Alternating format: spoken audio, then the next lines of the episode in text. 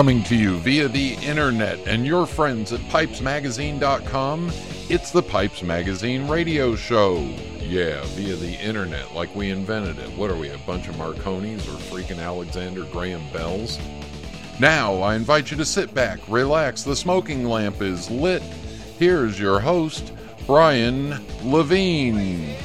Welcome, welcome, welcome. It is the Pipes Magazine radio show. Yes, the sometimes irreverent, sometimes educational, but always entertaining weekly pipe smoking broadcast. And I am your host, Brian Levine, home in Concord, North Carolina, home for a whole six days.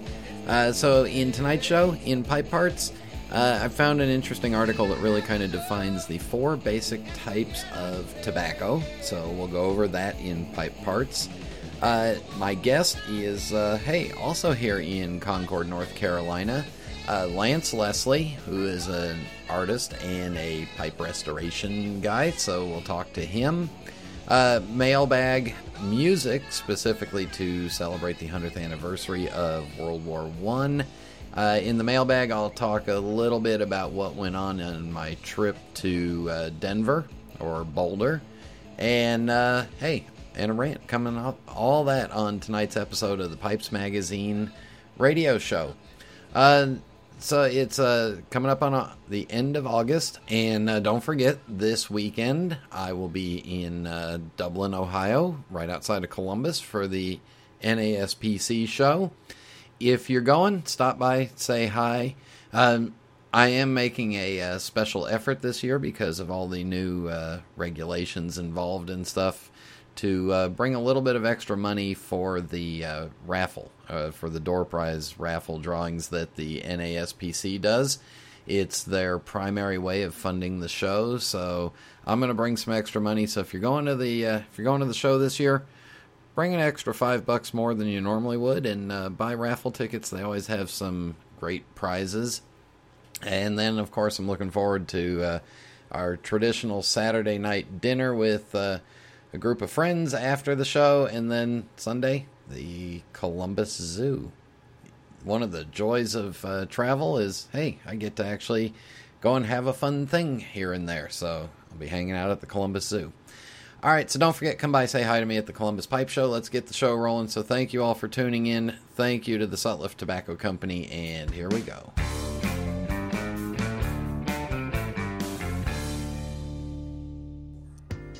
My name is Shane Ireland, and I'm the pipe manager at smokingpipes.com. It's my job to source and select the absolute best pipes from all over the world. We take collecting seriously, so you should think of us as your team of personal pipe shoppers. When you browse our site and make your selection, the pipe you've picked out has traveled from the maker to our merchandising and quality control department. It was then given to our highly skilled photographers, videographers, and copywriters before being carefully and lovingly packaged by our shipping team. The pipe you see is the pipe you get, and it's just the one you've been searching for. Whether you're on the hunt for that next special piece to add to your collection or would simply like a recommendation from our extensive selection of tobaccos, give us a call at 1 888 366 0345 and our friendly experts will be glad to assist you. We are quality, we are experts, we are collectors, we are smokingpipes.com.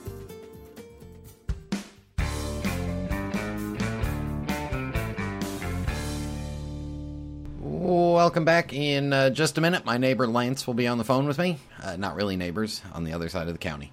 Uh, in the meantime, there were some interesting statistics that were brought up in uh, pipe tobacco at the uh, conference last week. So it got me thinking, and then I found an interesting article that kind of defines the four different kinds of tobaccos out there. So, all right, here we go. The uh, tobacco production globally. All right, tobacco production globally. The United States is now fourth behind China, India, and Brazil. China, the biggest, and of course, none of that really makes it out of the country of China. Uh, but India and Brazil, and then there's uh, fifth, sixth, seventh is uh, Africa, parts of Africa, Malaysia. Anyway, uh, but the United States is fourth. In the states in the Union that are still growing tobacco, uh, the state of North Carolina home state here, so uh, represents about 50% of all the tobacco grown in the United States. And if I'm doing my math right, it's about 3.75 million pounds of tobacco that was grown according to uh, the statistics that were reported for 2015. That's 3.75 million pounds. Uh, the next closest state with uh, 100 and, 149 million pounds was Kentucky. And then you get a bunch of states that still do a significant amount uh, Virginia, Tennessee, Georgia, then South Carolina, Pennsylvania, and what surprised me was Ohio at about uh, uh, about thirty six thousand pounds of tobacco reported. Uh, that doesn't include, of course, like the states of Maryland, where there is still some small farms growing. Uh, doesn't include uh, yeah, the, uh, the, obviously the tobacco grown in Louisiana, and uh, doesn't include the cigar tobacco that's still grown in Connecticut, and there's some up in Wisconsin. So there's a little bit of a rundown on an update of what's going on here in the U.S., and of course, uh, tobacco growing is declining as farmers are quitting it and moving into other things. Uh, now, from the tobaccoleaf.org group, there are four basic types of tobaccos that are used for uh, used for smoking or consumption tobaccos out there. Uh, flue cured is the uh, flue cured is the most common, and it's used mainly in the manufacture of cigarettes. The most common type of flue cured tobacco is Virginia, and I'm reading directly from their website. Uh, this tobacco is also known as bright tobacco because the heat drying process gives the leaf a bright golden color originally from the southeastern U.S. state of the same name of Virginia. Uh, it is today the most grown tobacco variety in the world. Now, I'll add in there that uh, that Virginias, as we call them in the pipe world, depending on the sugar content, will come out in different colors. So you'll have anywhere from a golden to an orange, uh, golden to yellow to orange to even a red Virginia.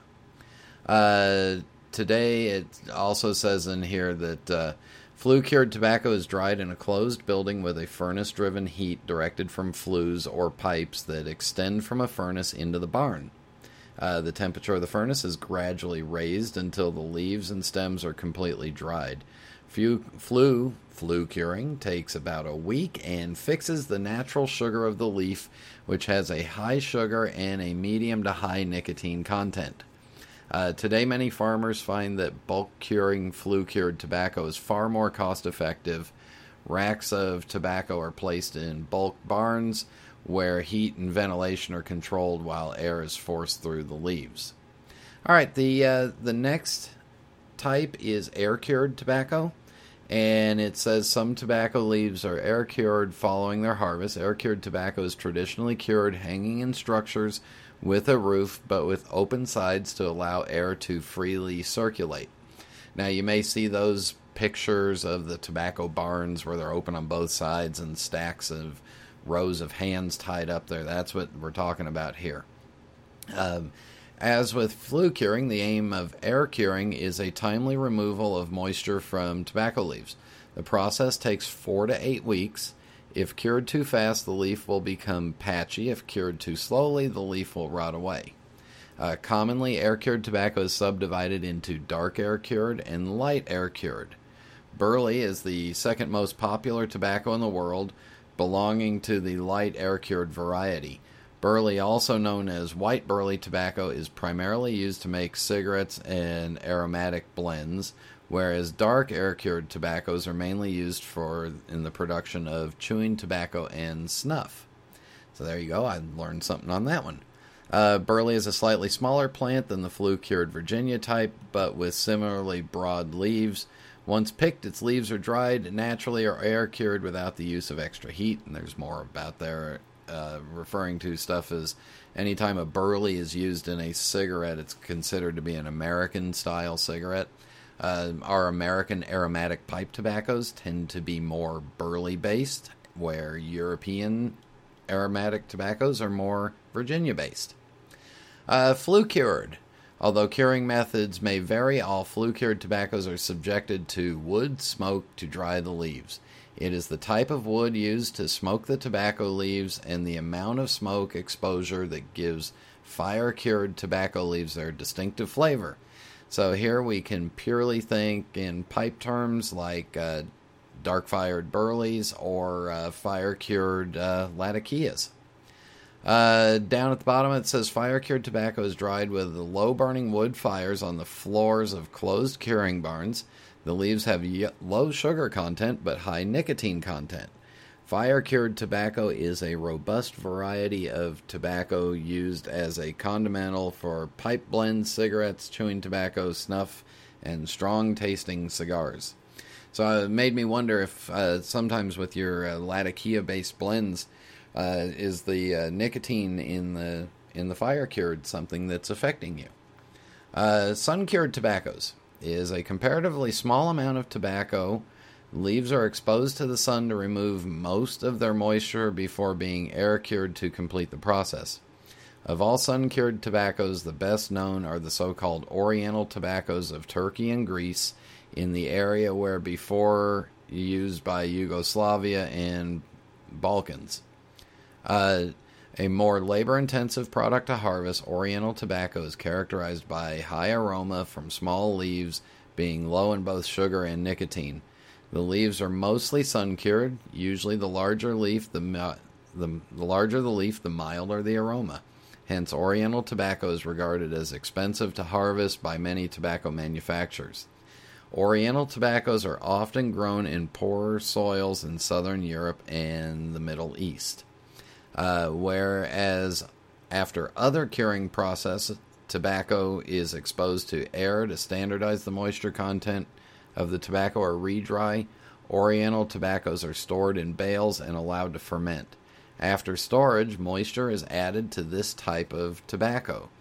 Pure Turkish cigarettes contain 100% unblended Oriental tobacco or blended Oriental tobacco is mostly used in cigarettes, cigars, pipe, snuff, or chewing tobacco. And we've talked in the past about how they've kind of homogenized all the Oriental tobaccos into one standardized leaf, and then we've lost some of the varietals. So I thought that was an interesting, just uh, simple rundown of the four different types of tobaccos out there on the uh, in that are used around the world. Uh, if you have any questions, email me Brian at pipesmagazine.com or any comments, post them on the Pipes Magazine radio show page. All right, in just a minute, Lance will be on the phone with me. This is Internet Radio. It's Saturday morning at the crack of dawn. The cool chill of night still clings to the air as the sun slowly rises over the misty surface of the lake. You've waited all week for just this moment. You know that today is going to be epic.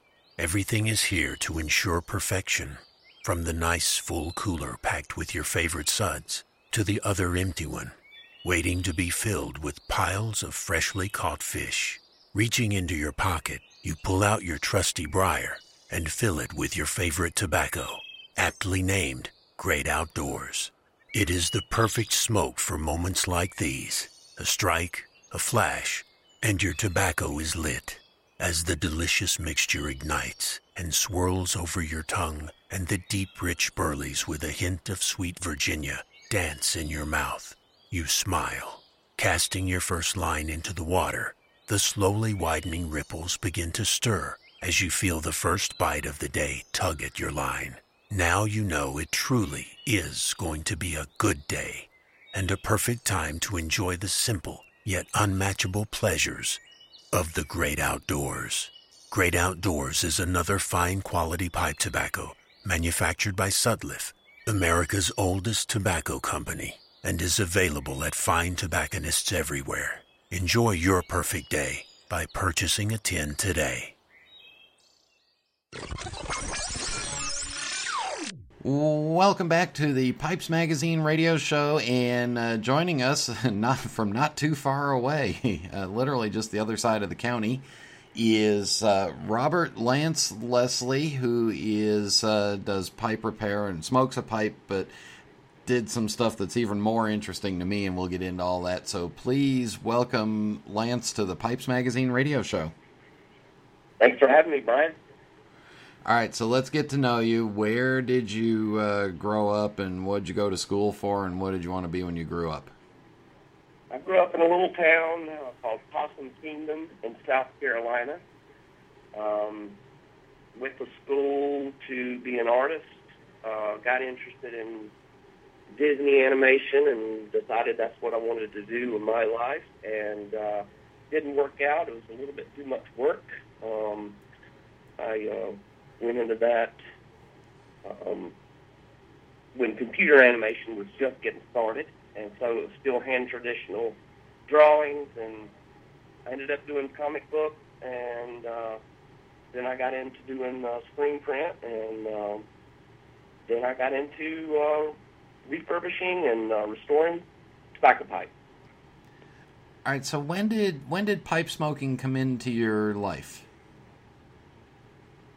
Um, at a very early age, my grandfather was a pipe smoker, and I remember, you know, going and smelling his pipes on his pipe rack and bringing friends over, and we'd sneak back there and sniff the pipes. And so it, it was an early age. Um, didn't really come back into my life until later, and uh, just decided, hey, I want to try that, and uh, been smoking ever since. So did you uh, did you start out with a basic pipe and uh, try some basic tobaccos and burn your face? I did. Um, I actually went to a um, tobacco shop, or as we call it around here, a head shop, and because uh, I didn't know any better, and I picked up a hardwood Missouri Meerschaum and a pack of uh, Smoker's Pride uh, rum flavored, and went home and ruined my tongue the next day. Uh, and how long ago was that? Oh, this was back in 2009. And so, where did you go to uh, find out about uh, find out about how to smoke a pipe and uh, start start fine tuning your craft? I uh, just went on YouTube and uh, actually uh, started watching the Dagners, and uh, he, he put out a good uh, 30 minute instructional, probably the best instructional video for pipe smokers out there. And uh, after that, I was definitely hooked, and that's when I started buying pokers because he smoked pokers, and I started buying his tobaccos he smoked, and um, that was that. it it's been all downhill since then. Absolutely. Uh, all right, so let's go back to the stuff that really interests me, and we talked about it when we hung out. God, was that that was a couple months ago already?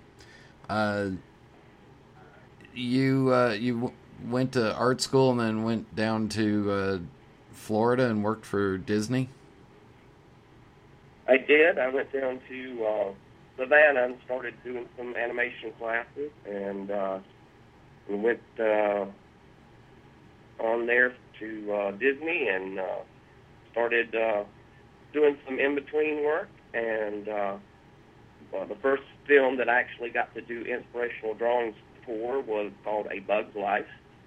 Yep. And uh, really enjoyed that part of it. And then uh, started doing drawings for the uh, the people there of Mickey Mouse um, at the MGM uh, animation studio. All right, now can you tell everybody what in between means, and then the next step from that? Well, that yeah, that's uh, and in, in between. Uh, you have your animators who uh, they're they're animating a scene, and um, you know for the movies uh, they they film um, at a different speed than what you would have for VHS or whatever. So in the movies, they want the animation to look really smooth. So the animators will do their drawings, and then as an in-betweener, we go in between each drawing and smooth out the animation between each frame. So I am doing the in-between animation that the major animators would be doing. Now, just because I happen to know a lot of this stuff and absolutely love it, uh, a one second shot on the screen will have about how many drawings? About 1,440 drawings. per second. Per second. No, no, no. Excuse me. That is per minute. Per minute. Okay. 1440. So do the math on that one. Yeah, but and it's a lot. and and then after the in below the in betweeners is the background people. You got the background people. You have, you know, when we're talking about 2D traditional animation, you have the celluloid painting, the celluloid inking, then the shooting on the camera. Then you have the editing and special effects. If you don't know, there you can't appreciate animation until you actually see what goes on to put one of these movies or shows together. So you worked on Bugs Life. What else did you work on? Um, we did some some of the Disney Channel uh, cartoons, the kids shows, uh, you know, Mickey Mouse Clubhouse. Um,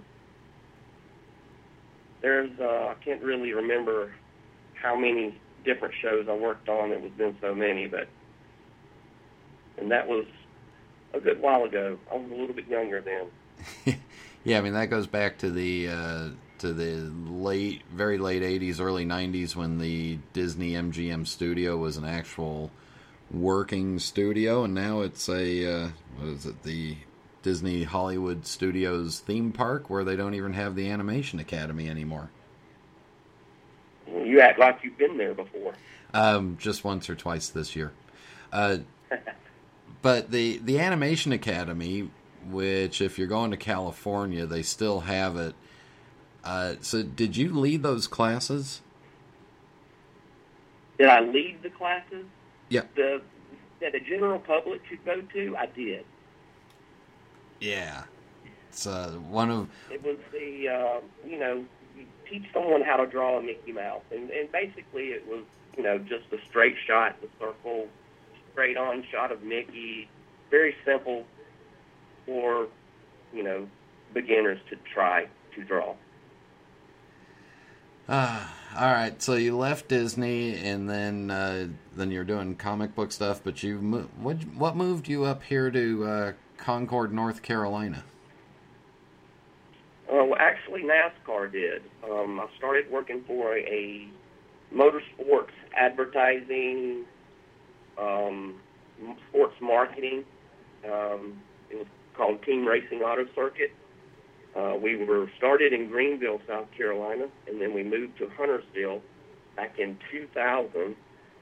And uh, I commuted for about two years, and then decided, hey, I'm just going to have to move up there. And uh, from there, the the company went down, and then I went to uh, Lowe's Motor Speedway and was introduced to Humpy Wheeler. and started doing some of his drawings of his imagination, um, especially the Legends cars. Um, he, he wanted to put some faces and character into the Legends cars, so I did some of that. Um, I designed the Race Seaver car, uh, Lugnut car, and the Rumbler, which was a kind of looked like something out of the Disney movie Cars. Yeah. Now, for those that don't know NASCAR, Humpy Wheeler is probably best described as um, quite a character and almost P.T. Barnum esque. Absolutely, that's a perfect example. I mean, some of his ideas he got from P.T. Barnum. I'm, I'm, you know, some wild ideas, but he made them work. And if he couldn't make them work, then he would come up with something else. uh, yeah, I think he was the first one to actually have somebody shot out of a cannon before a race. Yes. All right, so from there, uh, I know you've also done some uh, t-shirt design work for a whole bunch of other people. So that that seems yeah, to keep. I went, went- I'm sorry. Go ahead. yeah, I went from there to uh, to a place uh, here in Concord that did NASCAR shirts, and so I started drawing, uh, you know, the, the designs for the shirts, and um, that led into uh, doing some designs for Dale Jr. Um, I was uh, instrumental in helping create the logo for his Whiskey River and uh, numerous shirts. And then uh, Stuart Hart- uh, Stewart-Haas Racing. I even got to design Jimmie Johnson's uh, SpongeBob, a car that he ran at Lowe's uh, seven or eight years ago. I think I was actually at that race. Well, you should have come over and spoke to me then. Uh, I was in a different area called the nosebleed seats. Okay. Gotcha. Gotcha. Yeah, yeah. Not exactly down running around the pits, but uh, anyway. All right, so let, let's go back to pipe smoking. So, did you? I mean, when did you start doing restoration? Well, I actually tried. Uh, I met a, a fellow here in uh, Concord. His name is uh, Basil Meadows, and uh, he was making pipes. And uh, so I decided to try to pick his brain and learn how he made his pipes. And I started trying to make mine, and quickly figured out that there's a lot. Uh, there's many more talented pipe makers than myself. And um, you know, with my artistic background, I still wanted to do something with the pipe, and uh, I stumbled across um, uh, uh, Reborn Pipes. I think you just had uh, him on there, Steve, Yeah. uh, on a radio show here recently, and I fell in love with his blog and learned a lot from him and started doing it myself. Yeah, because you needed something else to sit and do with your hands that's uh, tedious work. I, I do, and uh, you know, wintertime can be uh, very boring around here when it gets dark at five o'clock, and to be able to sit up here in the office and mess with pipes is uh, pretty fun. Uh, how did how did your own pipe collection kind of grow? Did you, uh, did you find find stuff on YouTube that interested you, and then started learning about the pipes and buying them? I, I did. Um, you know, my my first pipe I said was the uh, Missouri Meerschaum Harborwood, and then I learned about briar, and so I went and got me a uh, Dr. Grabo Omega bent pipe. Um, and then from there, I learned about the Savinellis and the Peterson. So uh, my third pipe was a Savinelli, which is probably my favorite pipe that I still have, a little short pipe. And uh, from there, I started seeing the people on YouTube show off their Ashtons and uh, Castellos and Dunhills, so I had to have some of those. Um, and so I've got a pretty extensive collection all the way from Dr. Grabos to uh, Dunhills and Castello. and and all ranges in between. So, Absolutely. all right, we're going to take a And I break. have some. Uh, Uh, go ahead. I was just going to say that I have some uh, lower end pipes that smoke just as well as some of my higher end pipes. You know what? We'll take a break right here, and when we come back, I'll ask you specifically about that. So stay with us. We'll be back in just a minute.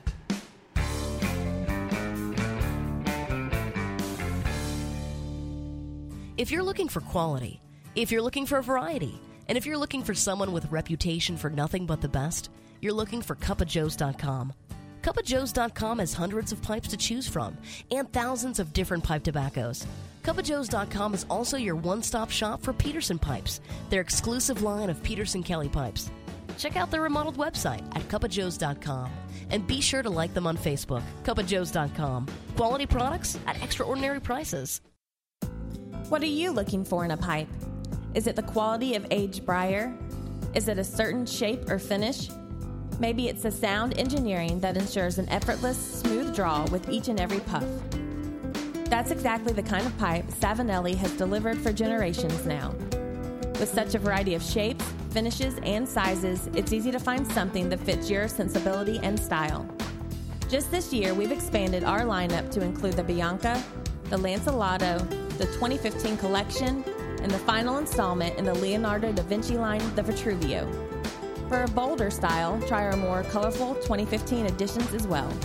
The exotic cashmere, the sultry licoricia, and the striking arcobaleno red. So whatever you're looking for in a pipe, know there's a Savinelli waiting for you. Contact your local or online retailer to find your Savinelli today.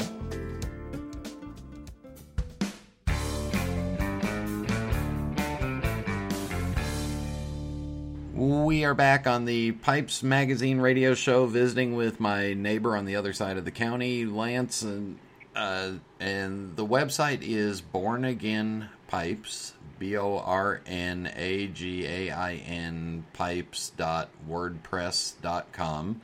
So you can uh, see some of his work on there. Uh, so before the break, you said you've got some low end pipes that smoke just as well as high ends. What do you what do you think attributes them to smoking well? You know, I think it's you know a lot of the lower end pipes is probably luck. Uh, the engineering just got done correctly inside the pipe. Um, I, some pipes I look at and I say this thing cannot smoke as good as it, it smokes just by the way it looks, but it does. Um, and then some of the, you know, you have some boo boos in the uh, higher end pipes that allow it to gurgle and you know not smoke as well. But you know, there's always a fix for those kind of issues that you can go inside if you know what you're doing and uh, make a poor smoking pipe a great smoking pipe. So, do you suggest that we look at the engineering and make sure that there's like a, a smooth flow through and that the draft holes at the bottom of the bowl and stuff like that before buying a pipe? Um, it would be a good idea, absolutely. Um, there's always an exception to the rule. Um, you know, basket pipes are very rarely uh, drilled straight, but I've smoked some good basket pipes that the engineering, you know, looking at it, you'd say, no way, this this thing is not going to smoke, and it just it smokes great. Um, but a straight drill and um, you know the the hole, the draft hole, being in the right place in the in the bowl is definitely uh, what you want to look for. All right, now I love asking this because I screwed up a couple of pipes, but when you first started working on repairing and restoring, did you uh, screw up some pipes beautifully? Uh, I've got a five gallon bucket that's almost full of screwed up pipes. Uh, absolutely. I still screw them up today. And hopefully not with anybody that sent in a pipe to you. Oh no no no no! These are uh, pipes that I say, well, I'm going to try this, and uh, I'm going to see what this does, and it's more experimenting when I say I screw up a pipe. But certainly, you know, when I started, it was I, I didn't challenge myself on uh, anyone else's pipes or anything like that. So. What's the worst pipe you've ever seen? Uh, the worst pipe I've ever seen was a Kaywoodie uh, straight grain. Uh, it's an oval pipe that I restored that was uh, identical to my grandfather's that he smoked. Um, and I have the pictures to prove it on the uh, website there. I go through the uh, process of how I restored this pipe. Yeah, now how do you? All right, every reamer is built to be round, but yet the the oval bowled or vest pocket pipes are oval bowled. How do you get in there and ream that out? That was a good question that I asked myself when I took on this uh, this project. But um, the Dremel tool uh, has some contraptions that, if you have a steady artistic hand, you can uh, get in there and uh, straighten things out that you know you can't get a normal ream, reamer into. So I uh, plugged in the Dremel and used some various stone sanding tools, and it was like an artist's paintbrush and taking away the briar where it needs to be taken away, and taking some of the briar that I took away and adding it back with some glue and some uh, dented areas, and that was that. uh, is there a, a, basic price for a ream and clean, and then uh, prices go up from there? Um, it, it all depends. It's uh, you know how much work's involved. Um, um, normally, it's around twenty five dollars for for a uh, full restoration. Um, that would include you know the stem work, um, you know uh, polishing and, and restaining the pipes and uh, correcting any cosmetic or uh, engineering issues. And then the other question I like to ask restoration people is: uh, Is there a tobacco that cakes up harder than others? Uh, Cavendish. um, goopy aromatics. And and of course we love the goopy aromatics, but uh, we just don't like the thick, heavy cake that they leave. Exactly. All right, so let, us go back to your own pipe smoking. Uh, did you try all kinds of aromatics in English and Virginias? I tried a, a couple of aromatics, the uh, over the counter Middleton, um, some of the Smoker's Pride blends, of the rum flavors, the cherries, the vanillas, and um, I really fell in love when I, I watched uh, YouTube and saw what the those guys were smoking in those pretty tins and beautiful flakes, and uh, went on and ordered me some Sam, Samuel Gawith and uh, full Virginia flake, and I've been a Virginia smoker ever since. And never looked back. Never looked back. Uh, do you smoke while you're while you're doing while you're doing your art? Mainly in the winter. In the summertime, I smoke uh, less. Um, don't do the heat very well, and I do not smoke indoors. So mainly an outside activity. So when it's cool outside, I can bring my pipes out on the back porch and fire up a bowl and work on pipe. Wait a second. You grew up in South Carolina and you went to school in Georgia and you moved up here and you don't handle the heat very well? I hate the heat. Well, yeah, you must you must have loved living in Florida. It's not so much the heat it's not so much the heat; it's the humidity. You know, when you go outside to draw cartoons and your paper curls, within five minutes, it's too humid and too hot. or you or you get mosquitoes stuck to the paper. Absolutely. uh, do you find that during the summertime you like different tobaccos over others during the winter? I do. I uh, my favorite tobacco actually to smoke in the uh, summertime is Orlik Golden Slice. I think it's just an easy, crisp, nice. It's like uh, drinking a Corona. It's just a summer summertime smoke. Now I want a beer. Thanks.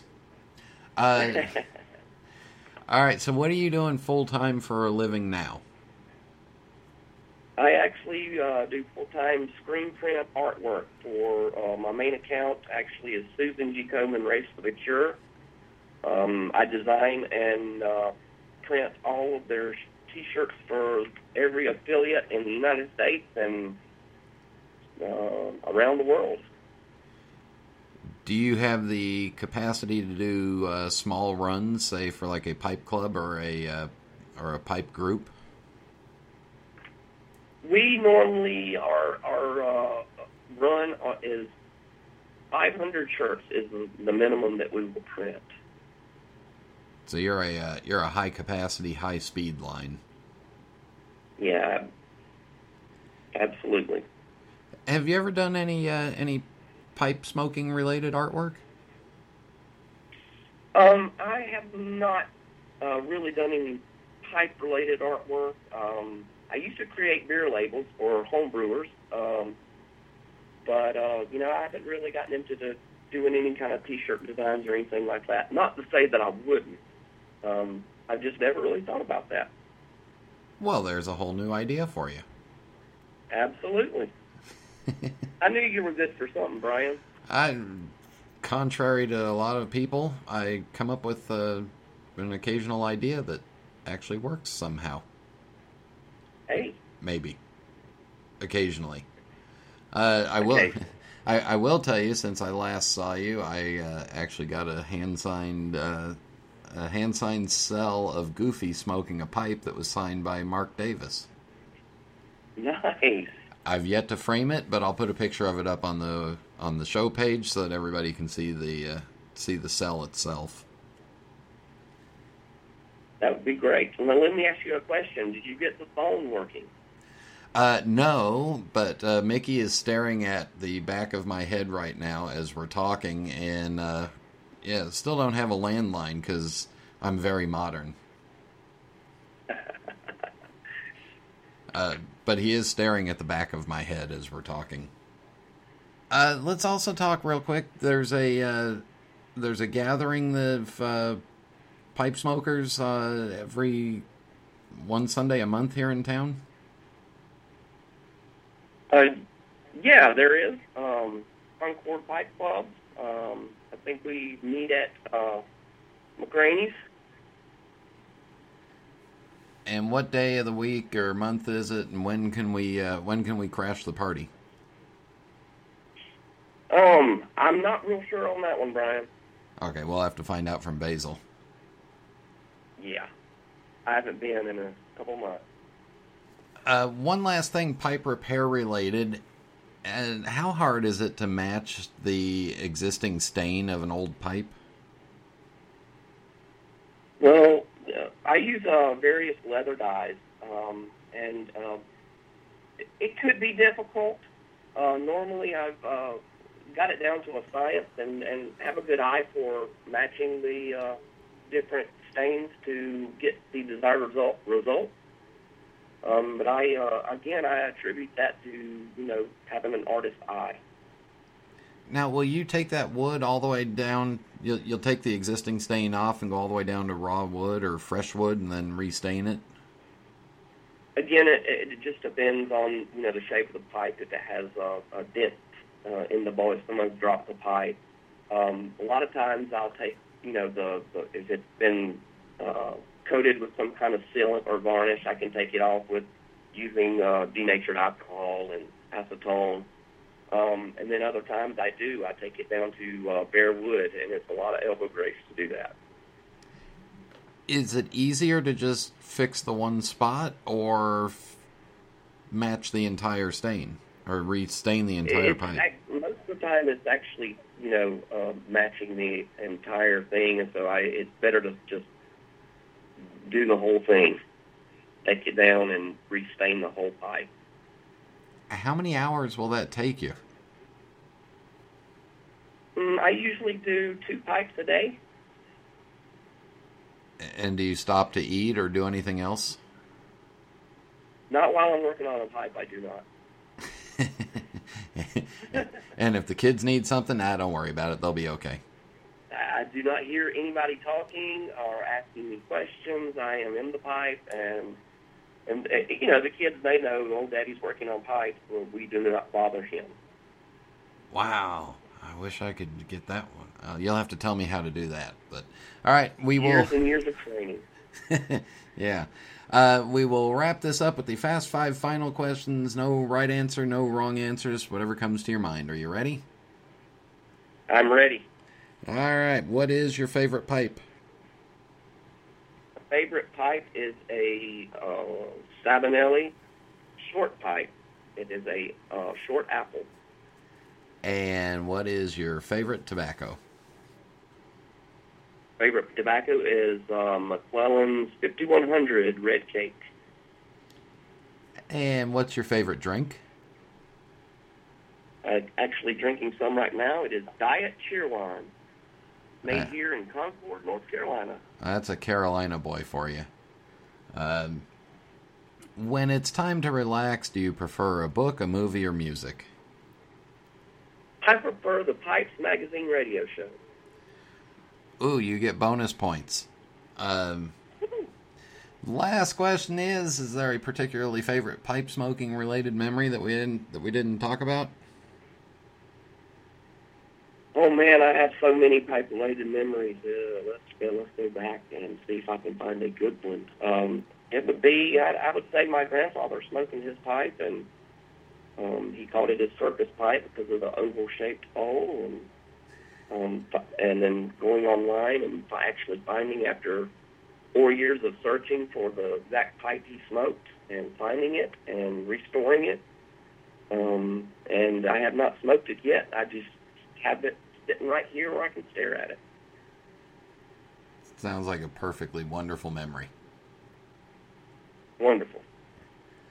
All right, so check out uh, Lance's site, bornagainpipes.wordpress.com. Email him with any questions, whatever problems, and uh, send your pipes that way. Lance, thank you very much for joining us. Thank you, Brian, for having me. We'll be back in just a minute. I wish I had a genie who could make it easy to order pipes and tobaccos online. You don't need a genie, sir. Visit fournoggins.com. They stock all your favorite pipes and tobaccos, and every order gets fast personal attention. Orders are packed carefully and shipped quickly by priority mail. fournoggins.com. fournoggins.com. I can still see you, you know. A bit rusty, sir. fournoggins.com. This is Phil Morgan, General Manager of Missouri Meerschaum Corncob Pipes in Washington, Missouri. Our mission since 1869 has been to produce great smoking pipes that anyone can afford. We guarantee our pipes won't be your most expensive, but they just might be the ones you smoke the most. At Missouri Meerschaum Company, we don't just sell our corncob pipes, we grow them, make them, and smoke them. Missouri Meerschaum, Washington, Missouri, since 1869. This is Internet Radio. Welcome back. All right. I know that as soon as I get my pipe cabinet fixed up the way I want it, uh, several of my pipes are going over to Lance to get the stems cleaned up. That project is uh, still down the road a little bit. All right. For music suggested by my friend Dan Locklear is uh, George Butterworth, and this piece is called "The Banks of Green Willow." It's uh, timely because uh, George Butterworth, a English composer and pipe smoker, was uh, killed in August of 1916 at the Battle of Somme. I'm going to pronounce it that way, uh, which is the first major, uh, the first big offensive of the uh, of World War One, which was uh, a hundred years ago. It's a lovely piece. It's a little longer than something that I would normally play, but the Banks of Green Willow is a beautiful piece by George Butterworth.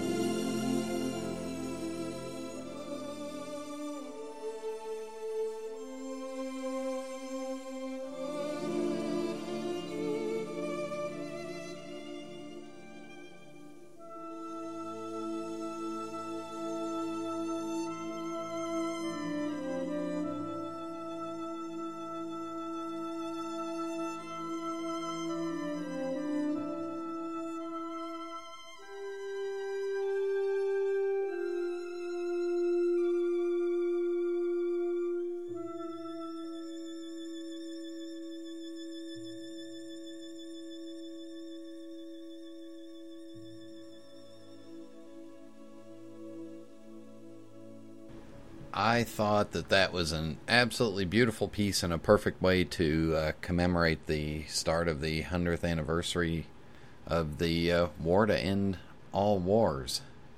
We all know how that worked out. We have World War II. Alert 1, Alert 1, incoming emergency action message. Let's do a quick recap of my uh, trip for you. Uh, so, the smoker friendly group again is primarily uh, discount tobacco outlets. The uh, the big part of the conference is to uh, gather and show the uh, you know show the private label products just for them. at the same time, it's also informational. And Tom Briant from the NATO organization spoke and he clearly said that uh, the big news is that bulk tobacco or tobacco blending in stores for now is fine. There is no restriction on it at this moment. There can be coming up in the future, but that's exactly what Tom Briant said. Uh, he said that bulk uh, that blending tobacco until uh, the end of this year, or if one of these lawsuits kicks in. Uh, the lawsuits are still waiting for hearings. There was one that was just announced recently where the uh, packaging, if the label is changed, that does not constitute a change in the product.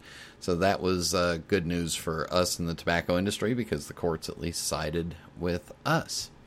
Uh, the rest of the uh, show in uh, Denver uh, the restaurant at the hotel did some wonderful different variations of uh, sandwiches and meals with buffalo or bison.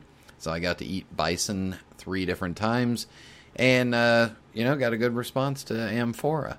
A lot of different cigar companies were there and uh, showing off their wares and trying to get people to pick them up. All right, in the mailbag, the traditional mailbag, we have one comment. That's from Casey Ghost. From last week's show, he said, I like pipe parts with its reading of the archaeological finding of the tobacco seed at 12,000 year at a 12,000 year old site. Doesn't answer the question of which came first, the tobacco or the pipe. no, it doesn't, but uh, maybe the uh, tobacco came first. Uh, he, he goes on to say, I remember meeting Micah at Premel's in 2014. He was a little on the quiet side, but that may have been a function of how loud the other people were. I hope the move to Briarworks works out for him. Can't remember the music, so it wasn't memorable. Okay, I can't remember it either. That was last week. Um, again, any comments or questions or suggestions for the show, please email me, brian at pipesmagazine.com, or post them on the Pipes Magazine radio show page right there on uh, pipesmagazine.com. We would appreciate an iTunes rating or review. If you're on iTunes, please do that for us. That does help the show stay up high in the rankings. And uh, as iTunes goes, hey, they still haven't fixed those problems. So if you're listening to this show on iTunes, you do need to hit subscribe, and you'll see that there's uh, two other ish, uh, two other episodes that will show up in your feed because iTunes still hasn't fixed that issue, and uh, the other issue with the what's hot. All right, in just a minute, rant time.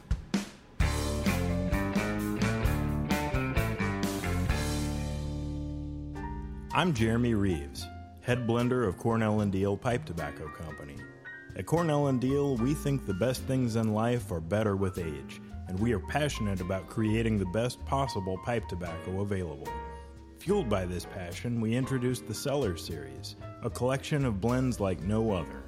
While the blends in this series are ready to smoke now, each one has been meticulously designed to optimize depth and complexity as the tobacco ages in the tin. Currently, the Cellar series is comprised of Oak Alley, Cheneys Cake, Joie de Vivre, Old Grove, and Bourbon Blue, but we will be unveiling new additions to this very special series as time goes on. Pick up a tin to smoke now and save a few for later enjoyment so that you can experience all the richness and subtlety each blend will reveal through the years. Cornell and Diehl's Cellar Series. The secret ingredient is time. Contact your local or online retailer for information.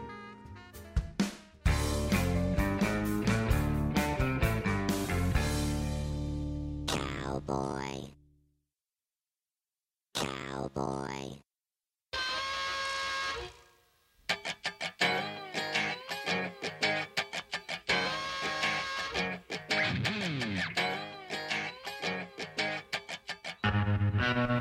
Can you say pretentious? I knew you could. Go ahead, say it. Pretentious. All right, so I get on the plane last week and I sit down, and there's a couple that comes on the plane right after me and sits right across the aisle from me.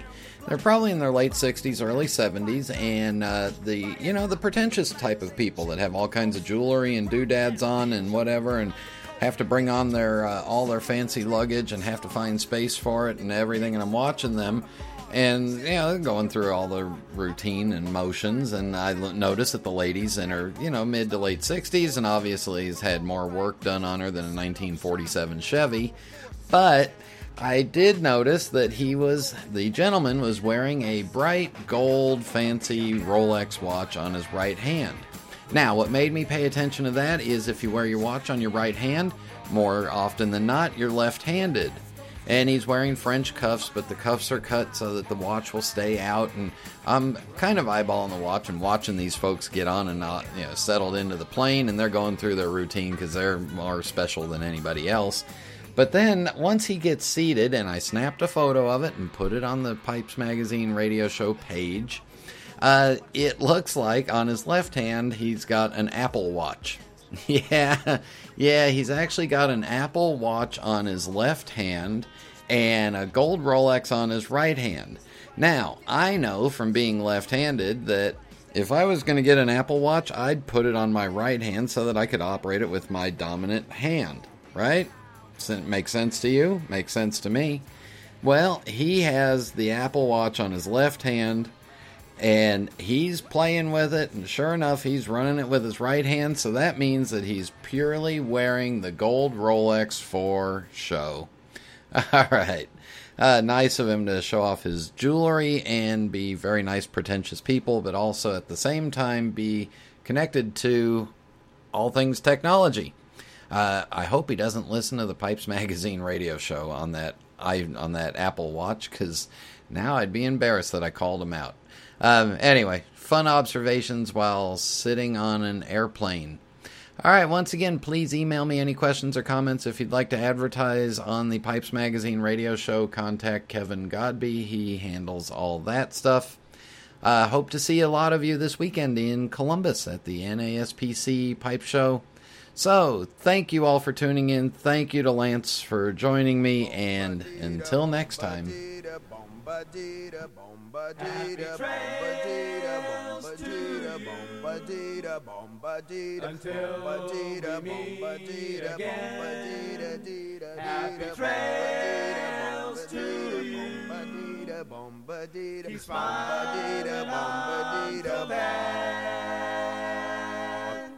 Who cares about the clouds when we're together?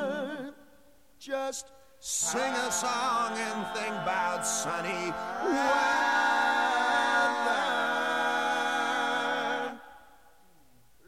Happy trails to you till we meet again. Due to construction, the information highway will be closed until further notice.